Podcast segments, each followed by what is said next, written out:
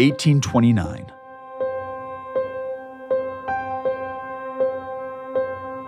It was May 15th.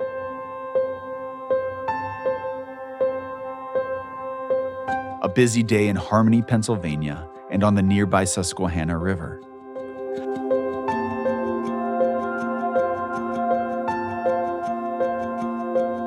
But, according to Oliver Cowdery, what transpired on Joseph Smith's farm was of far greater significance than any business their neighbors had undertaken.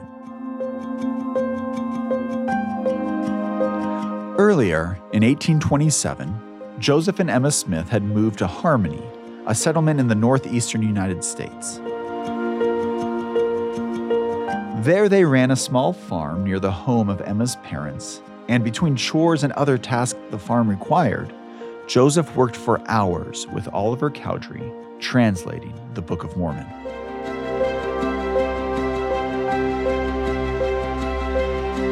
But on that day in 1829, during the translation work, a question settled on Joseph and Oliver. And like so many of Joseph's visionary experiences, this question led to Joseph seeking answers through prayer.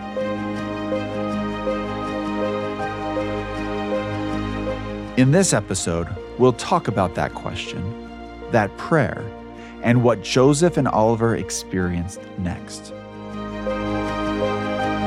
This is The Priesthood Restored, a Joseph Smith Papers podcast. And I'm your host, Spencer McBride.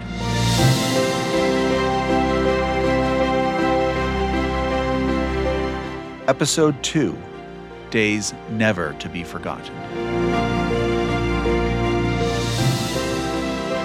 In 1827, Joseph and Emma Smith moved from New York to Harmony, Pennsylvania, a small township of about 300 people located just south of the border of New York and Pennsylvania. The town sits in a narrow and picturesque valley carved in the mountains by the Susquehanna River. Harmony was where Emma had been born, and it was where her parents still resided. Joseph and Emma moved onto a farm owned by Emma's parents and in April 1829 purchased that farm from them. It was here that Joseph worked with his friend and scribe Oliver Cowdery to translate much of the Book of Mormon. That spring had been particularly cold, and late frost in the area had delayed the planting of most crops. So, while Joseph still had chores to attend to on the farm, the delayed planting season meant that there was far more time for him to work on his translation project. So in May of 1829, Joseph Smith and Oliver Cowdery are working on their translation of the Book of Mormon. That's Matthew Godfrey, the managing historian and a general editor of the Joseph Smith papers. And at the time, they're translating what we have today is 3rd Nephi chapter 11. It's where the Savior visits the Nephites after his death and resurrection in the Americas. And in the course of the Savior's visit to the Nephites, he gives Nephi, one of their prophets at the time, the authority to baptize and actually talks to him about what baptism is, tells him what should be said when someone is being baptized. And so, as Joseph Smith and Oliver Cowdery are translating this portion of the Book of Mormon, they begin to think about this idea of baptism and the necessity of baptism. And they especially begin to think about whether or not the authority exists on the earth to baptize. Well, this is a really important moment in the history of the restoration of the priesthood. Rachel Cope, an associate professor of church history and doctrine at Brigham Young University, suggests that it also illuminates Joseph Smith's revelatory process. I think this example is very typical of how Joseph Smith was receiving revelation during this time. As he was translating the Book of Mormon, he wasn't just receiving that text, he was receiving revelation as a result of that revelation. Revelation begets revelation as you're studying and reflecting upon and coming across passages of scripture, right? And he's literally receiving new scripture for him. It's just brand new it's really pricking his mind and creating questions. And he starts wondering about things he's heard about and thought about for years. And now he has new questions. And as Rachel suggests, these questions about baptism had long been the focus of debates in the various communities in which Joseph Smith had lived. So had priesthood authority. To better understand the nature of these debates and the potential influence they had on Joseph, I spoke with Mark Staker, a curator in the Historic Sites Division of the Church History Department. In 1829, there are fights about priesthood authority in Susquehanna County. The newspapers are arguing about authority. There is Episcopalian who has, you know, authority through the Pope, although the, the Church of England has separated. He still sees that he holds that original authority and he then challenges the Baptists right there in Susquehanna County, saying, Where do you get your authority from? I've got it, you know, from a legitimate source. So they're arguing that out in the newspapers. Authority is an issue. It seems likely that Joseph Smith was aware of these public debates, just as he had been aware of debates between different Christian denominations since his youth. These public debates are an important context for the restoration of the priesthood. But ultimately, it was the translation of the Book of Mormon and that passage on baptism that was the impetus for Joseph and Oliver's decision to seek additional guidance from God. The date was May 15th, 1829. They were in Harmony, Pennsylvania, and they found a secluded area to pray in, which I think is also not just significant to Joseph, but again, culturally significant. It's something that he's learned to do when you pray, you find a secluded, sacred spot, often in nature, because that's the only place where you could find secluded spots. And you pray to God and you you ask for an answer to your question. And Joseph had enough experiences now that he expects an answer to his questions. He expects God to respond. And as they pray, they first hear the voice of Jesus Christ. And after they hear the voice of the Savior, they receive a visitation from an angel who introduces himself as John the Baptist, and he confers that authority upon them. According to one of the records of this event, which is now canonized as Section 13 of the Doctrine and Covenants, as John the Baptist conferred priesthood authority upon Joseph and Oliver, he stated the following Upon you, my fellow servants, in the name of Messiah, I confer the priesthood of Aaron which holds the keys of the ministering of angels, and of the gospel of repentance, and of baptism by immersion for the remission of sins. And this shall never be taken again from the earth, until the sons of Levi do offer again an offering unto the Lord in righteousness. So the priesthood they received from John the Baptist included the authority to baptize. And one of the first things they were directed to do by the angelic visitor was to baptize one another. Accordingly, Joseph and Oliver entered the nearby Susquehanna River. Joseph baptized Oliver, and then Oliver baptized Joseph. Joseph Smith's history records that immediately after each man's baptism, Joseph and Oliver each prophesied many things that should shortly come to pass. Then, according to the directions of the angelic visitor, Joseph laid his hands on Oliver's head and ordained him to the priesthood, and then Oliver ordained Joseph to the same priesthood.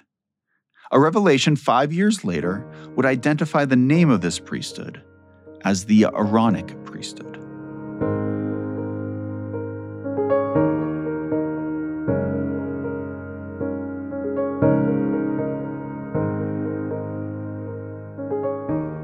So the restoration of the priesthood commenced with an angelic visit. And it's a story that Latter day Saints know well. But if we are going to dive deeper into the story, it's important to talk about how we know what we know about the event. We need to talk about record keeping. And while record keeping practices may not be something you have spent a lot of time thinking about, it's essential to gaining a deeper understanding of the restoration of the priesthood, and really, all of church history. While some records demonstrate that Joseph and Oliver spoke publicly of the priesthood restoration in the months that followed, many of the details that church members are familiar with today were only recorded a few years later. This is a big part of why the story of Joseph Smith's record keeping matters. To this end, I spoke with Robin Jensen, an associate managing historian of the Joseph Smith papers, and an expert on early attempts of church leaders to record their history.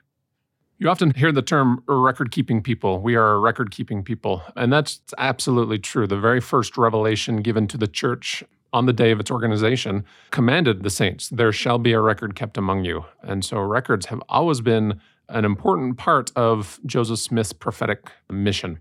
You think about the Book of Mormon and what that represented. That was a, a, record of an ancient people that must have made an impact on Joseph and his followers with regard to record keeping. But I think that's uh, lulled us into a false sense of security. Yes, we are a record keeping people, but we have had varying degrees of success in that record keeping. And the types of records that we kept have been different depending uh, uh, at what point we are looking at. Despite these early inconsistencies in record keeping, some really important records from 1829 and 1830 exist. Sharalyn Howcroft, the project archivist of the Joseph Smith papers, explains. If we take a survey of Joseph's early records, what we find is something that's very revelation and scripture centric. This is a time where he's working on the translation of the Book of Mormon. He's also getting a lot of revelations that end up being canonized in the Doctrine and Covenants. And so, what we see in terms of other records that are occurring during this time, it, they're very few and far between a majority of Joseph Smith's correspondence from 1829, and I do mean a handful. This is a really small cluster of correspondence. It exists because it was copied into a letter book. And then we may have one or two incidental that are that are loose that uh, by sheer luck of the draw we have them. But a majority of the material that we're looking at is revelations and the translation of the Book of Mormon. And so there's this whole swath of things that we come to rely on later, even a few years later, such as minute books, that we just don't have that early. Robin Jensen sees the same trends in the surviving records. And so Joseph Smith, as far as record keeping, is not doing a lot of that for much of his youth. And in fact, when we looked to some of the earliest events of the restoration, and if we want to find contemporary records, we're just not going to find them. Joseph Smith did not go home from his first vision and write it in his diary because that was not something that he did. He may have told it to some people, but that very likely was not committed to writing. Now, this changed when he found uh, this ancient set of plates. Maybe something in that process taught him the importance of record keeping. But when he began dictating the text of the Book of Mormon to various scribes, they got into the habit of creating records. But they were very limited in the types of records that they were. And so the earliest records that we find are sacred texts. So we have the Book of Mormon, we have Revelations at a certain point, and that's about it. Occasionally, we would have legal or other types of financial records. But for the most part, we do not have Joseph Smith's voice in the earliest records of the Restoration. Why is that? Well, the sacred texts are the voices of others, whether that is of Mormon or Moroni or Nephi, or uh, it is the voice of God through the revelations. These earliest records don't have Joseph giving his innermost thoughts and feelings. He is not that type of record keeper at this time. And so when we talk about records that are being kept, we need to be aware of what kind of story we can get from these types of records. You might be wondering when does this all change for Joseph Smith? When does he start keeping more reflective records? Records that not only record what happened, but how events made him feel, what events meant to him, and their significance to the church? The answer is 1832 a significant year for Joseph Smith's record keeping. So, one thing that we see with Joseph Smith, though, in particular, is in November of 1832, he begins this record keeping initiative himself, where he begins writing his first journal. The first letter book is created, and Joseph begins his first history. Well, the problem with that first history is it only goes on for five to six pages and then it abruptly terminates. So we see these starts and, and pauses and false starts and just kind of this attempt to move forward with writing the history and keeping records. When I think of Joseph Smith and record keeping, especially his early attempts. I often think of the difficulty Joseph experienced in keeping his journal, in writing his history, and the history of the church. It's something to which many of us in the present can relate. In fact, there's a joke I frequently tell when speaking to groups of Latter day Saints about Joseph Smith and the history of the church. And it goes something like this How do we know Joseph Smith was a Latter day Saint? Well, in 1832, he wrote in his journal for nine days in a row, and then he took 10 months off. Okay, so, so maybe it's not a good joke, but I think it gets to a relatable point. For many of us, writing and personal record keeping can be difficult. Often, the busyness of life and the obstacles we face just trying to get by make it even more difficult. This was often the case for Joseph Smith, but he eventually improved record keeping for both himself and for the church. And there comes a point in 1835 where Joseph is meeting with the Quorum of the Twelve. And in that meeting, he laments to the members of the Quorum of the Twelve the neglect of record keeping, of doctrinal matters, and the duties of since the organization of the church.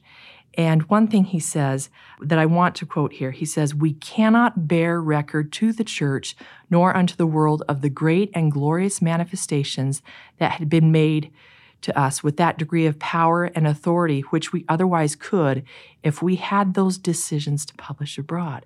So he's reflecting on this neglect that occurred and, and what should have happened.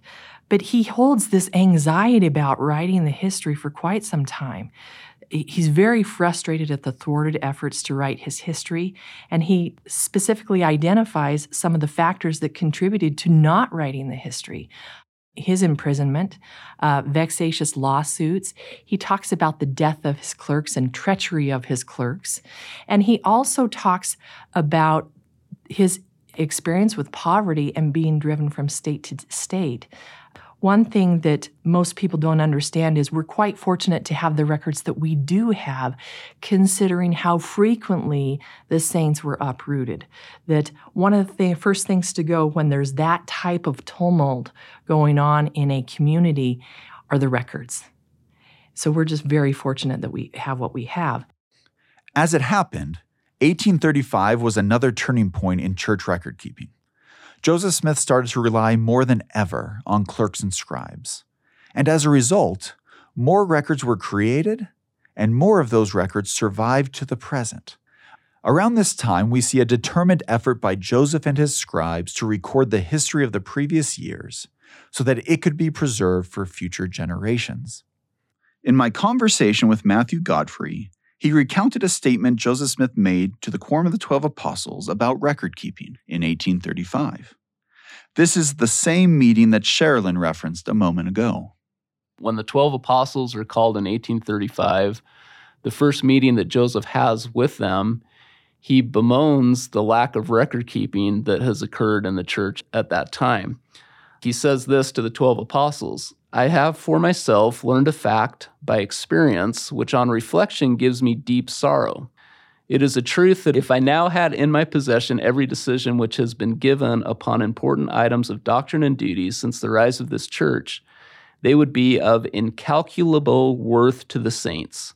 But we have neglected to keep record of such things. And so he's telling the 12 apostles, you need to keep better records than we've kept up to this point. So I think Joseph recognized that the church hadn't really kept records of important events as much as they should have up to that point. Accordingly, Oliver, Joseph, and others worked hard to record their spiritual experience of years past the best that they could. Still, the inconsistent record keeping means that when it comes to the history of Joseph Smith's life and the history of the church he led, there are some things that we simply don't know. Some details are lost because they were never recorded, or because the records that were kept simply didn't survive. As Robin Jensen explains, while we often wish that we had more details about past events, lost details do not need to hinder our individual searches for greater understanding. So, for instance, we don't know the exact date that they finished the translation for the Book of Mormon. We don't know when that happened. We don't know exactly when some of the earliest revelations were dictated by Joseph Smith. We have a, a an about, we have a circa, a circa date, uh, we have a month. And that circa, I think, is important. The circa, of course, represents that we're uncertain. We know it happened around this time. And that circa should tell us that there are questions in early church history.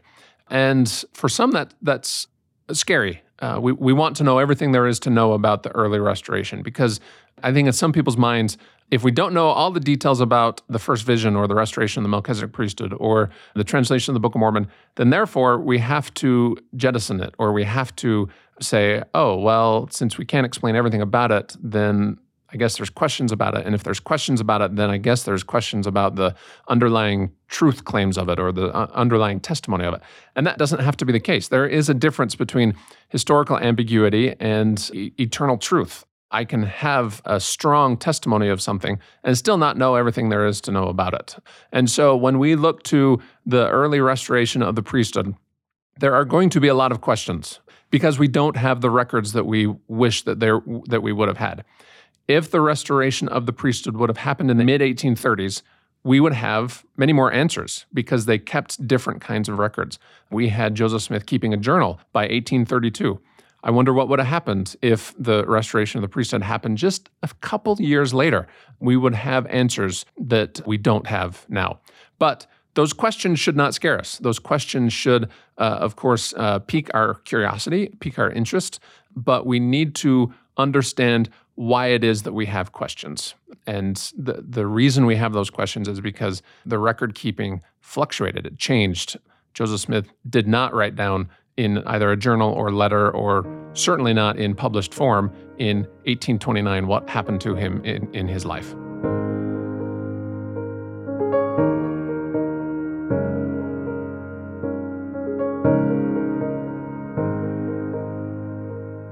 So, if Joseph Smith was not consistently keeping personal records in 1829, how do we know what we know about the restoration of the Aaronic priesthood?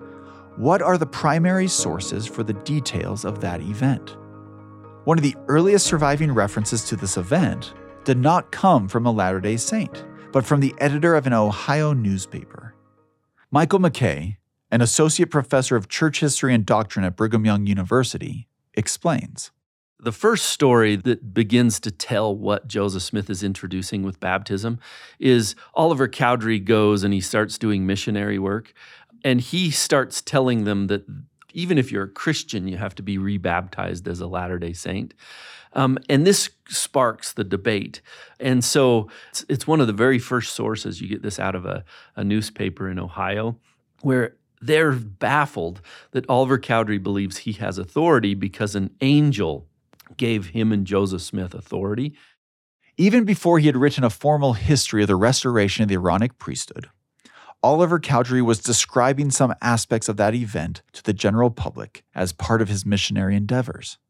Oliver eventually produced a written history of that event in 1834, when, as mentioned earlier, church leaders were determined to record the history of the church, including the events of 1829.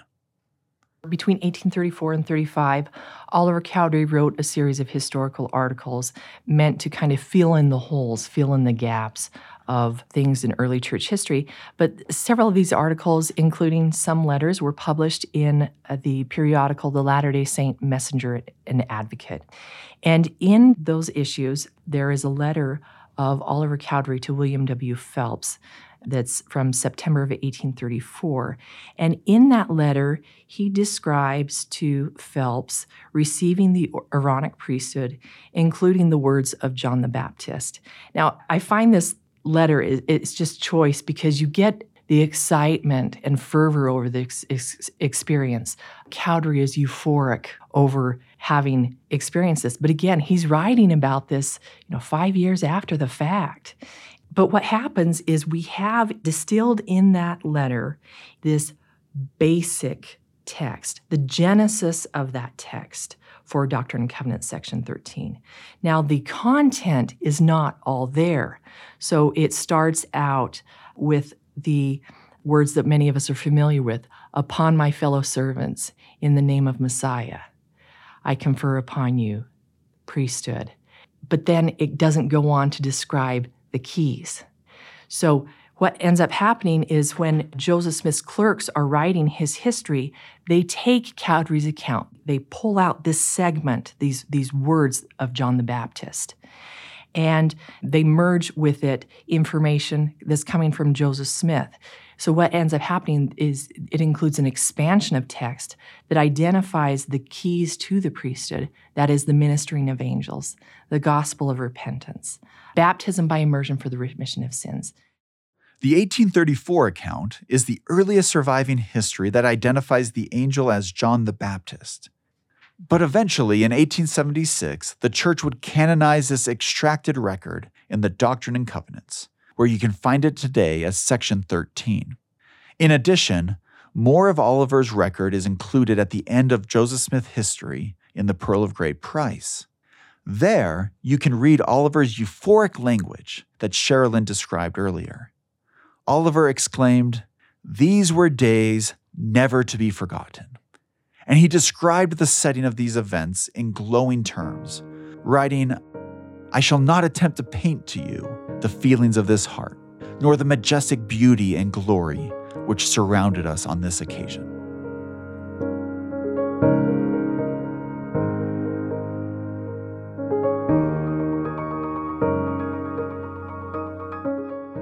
As a professional historian, I am continually fascinated by the connection of place to historic events. So when I visit historic sites, I try to envision the events in the place, to take in the sights, the sounds, the atmosphere of the place. In doing so, I frequently wonder if the sights and sounds and smells I am experiencing were the same that the men and women of the past experienced almost as if there is a connection between the past and the present through such sensory experiences.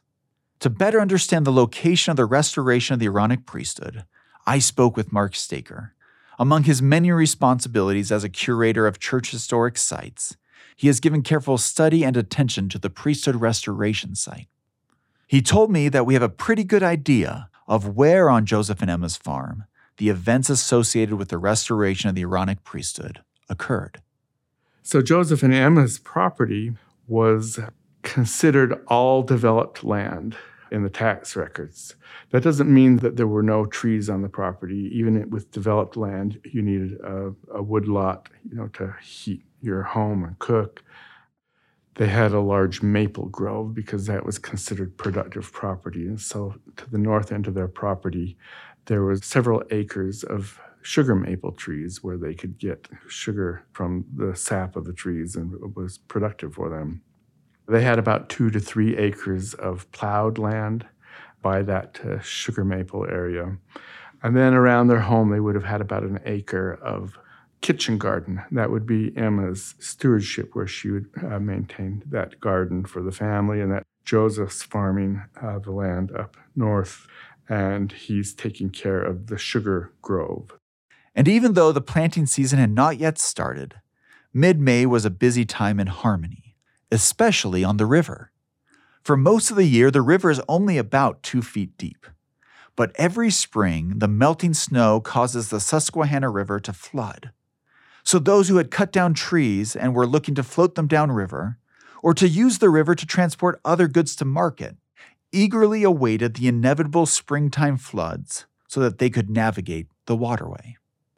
The floods have started, and boatmen have loaded up their wares and they're shipping them down river to the major markets to the south. So you can imagine uh, boats full of lumber, uh, sawn boards, meat, furs that are collected from the hills, uh, foodstuffs, other things are all shipped downriver. Records don't survive for May, but they do survive uh, for April. And during that time, more than a thousand boats and arks go down the river uh, during a two week period, which would make about one raft or craft every seven minutes. So you can imagine busy, busy traffic coming down the r- river at that time.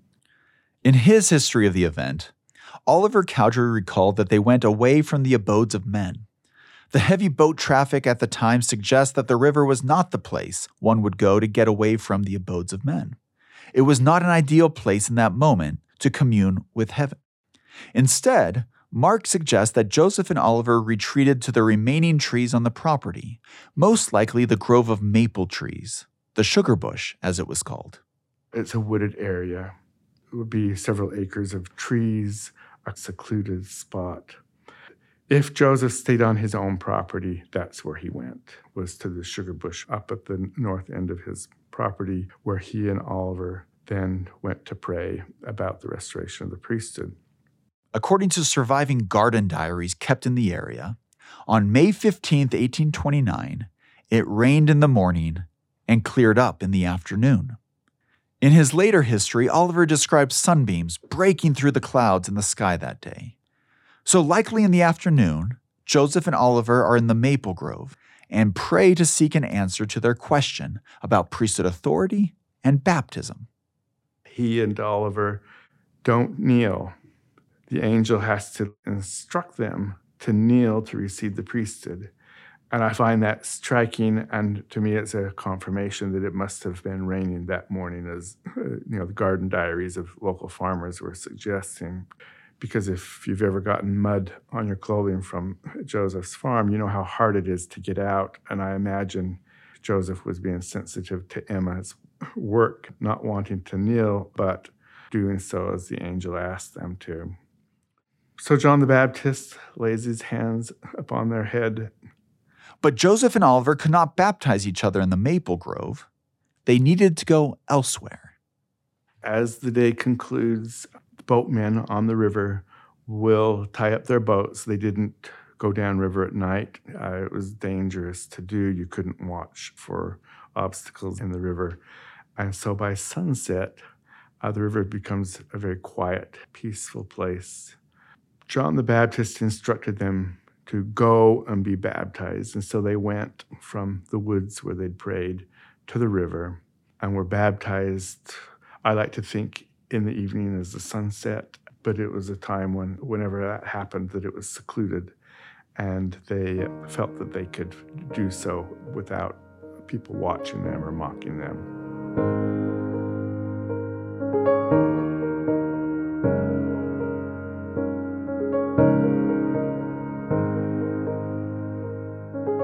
As many times as I read Oliver Cowdery's history of the restoration of the Aaronic priesthood, one line stands out every time. These were days never to be forgotten. These unforgettable days include his experience as a scribe for Joseph Smith during the translation of the Book of Mormon. They include the reception of the Aaronic priesthood from an angel. They include his baptism in the Susquehanna River. Oliver clearly cherished these spiritual experiences, but I suspect that the days never to be forgotten include the additional angelic encounters concerning priesthood authority, experiences Joseph and Oliver would eventually record in their respective histories. In fact, according to Joseph Smith's history, when John the Baptist appeared, he declared that he acted under the direction of Peter, James, and John, the biblical apostles of Jesus Christ, who he said held the keys of a higher priesthood authority. John the Baptist then promised that, in due time, that higher priesthood authority would be conferred upon Joseph and Oliver. And that's where we'll pick up the story in the next episode of The Priesthood Restored, a Joseph Smith Papers podcast.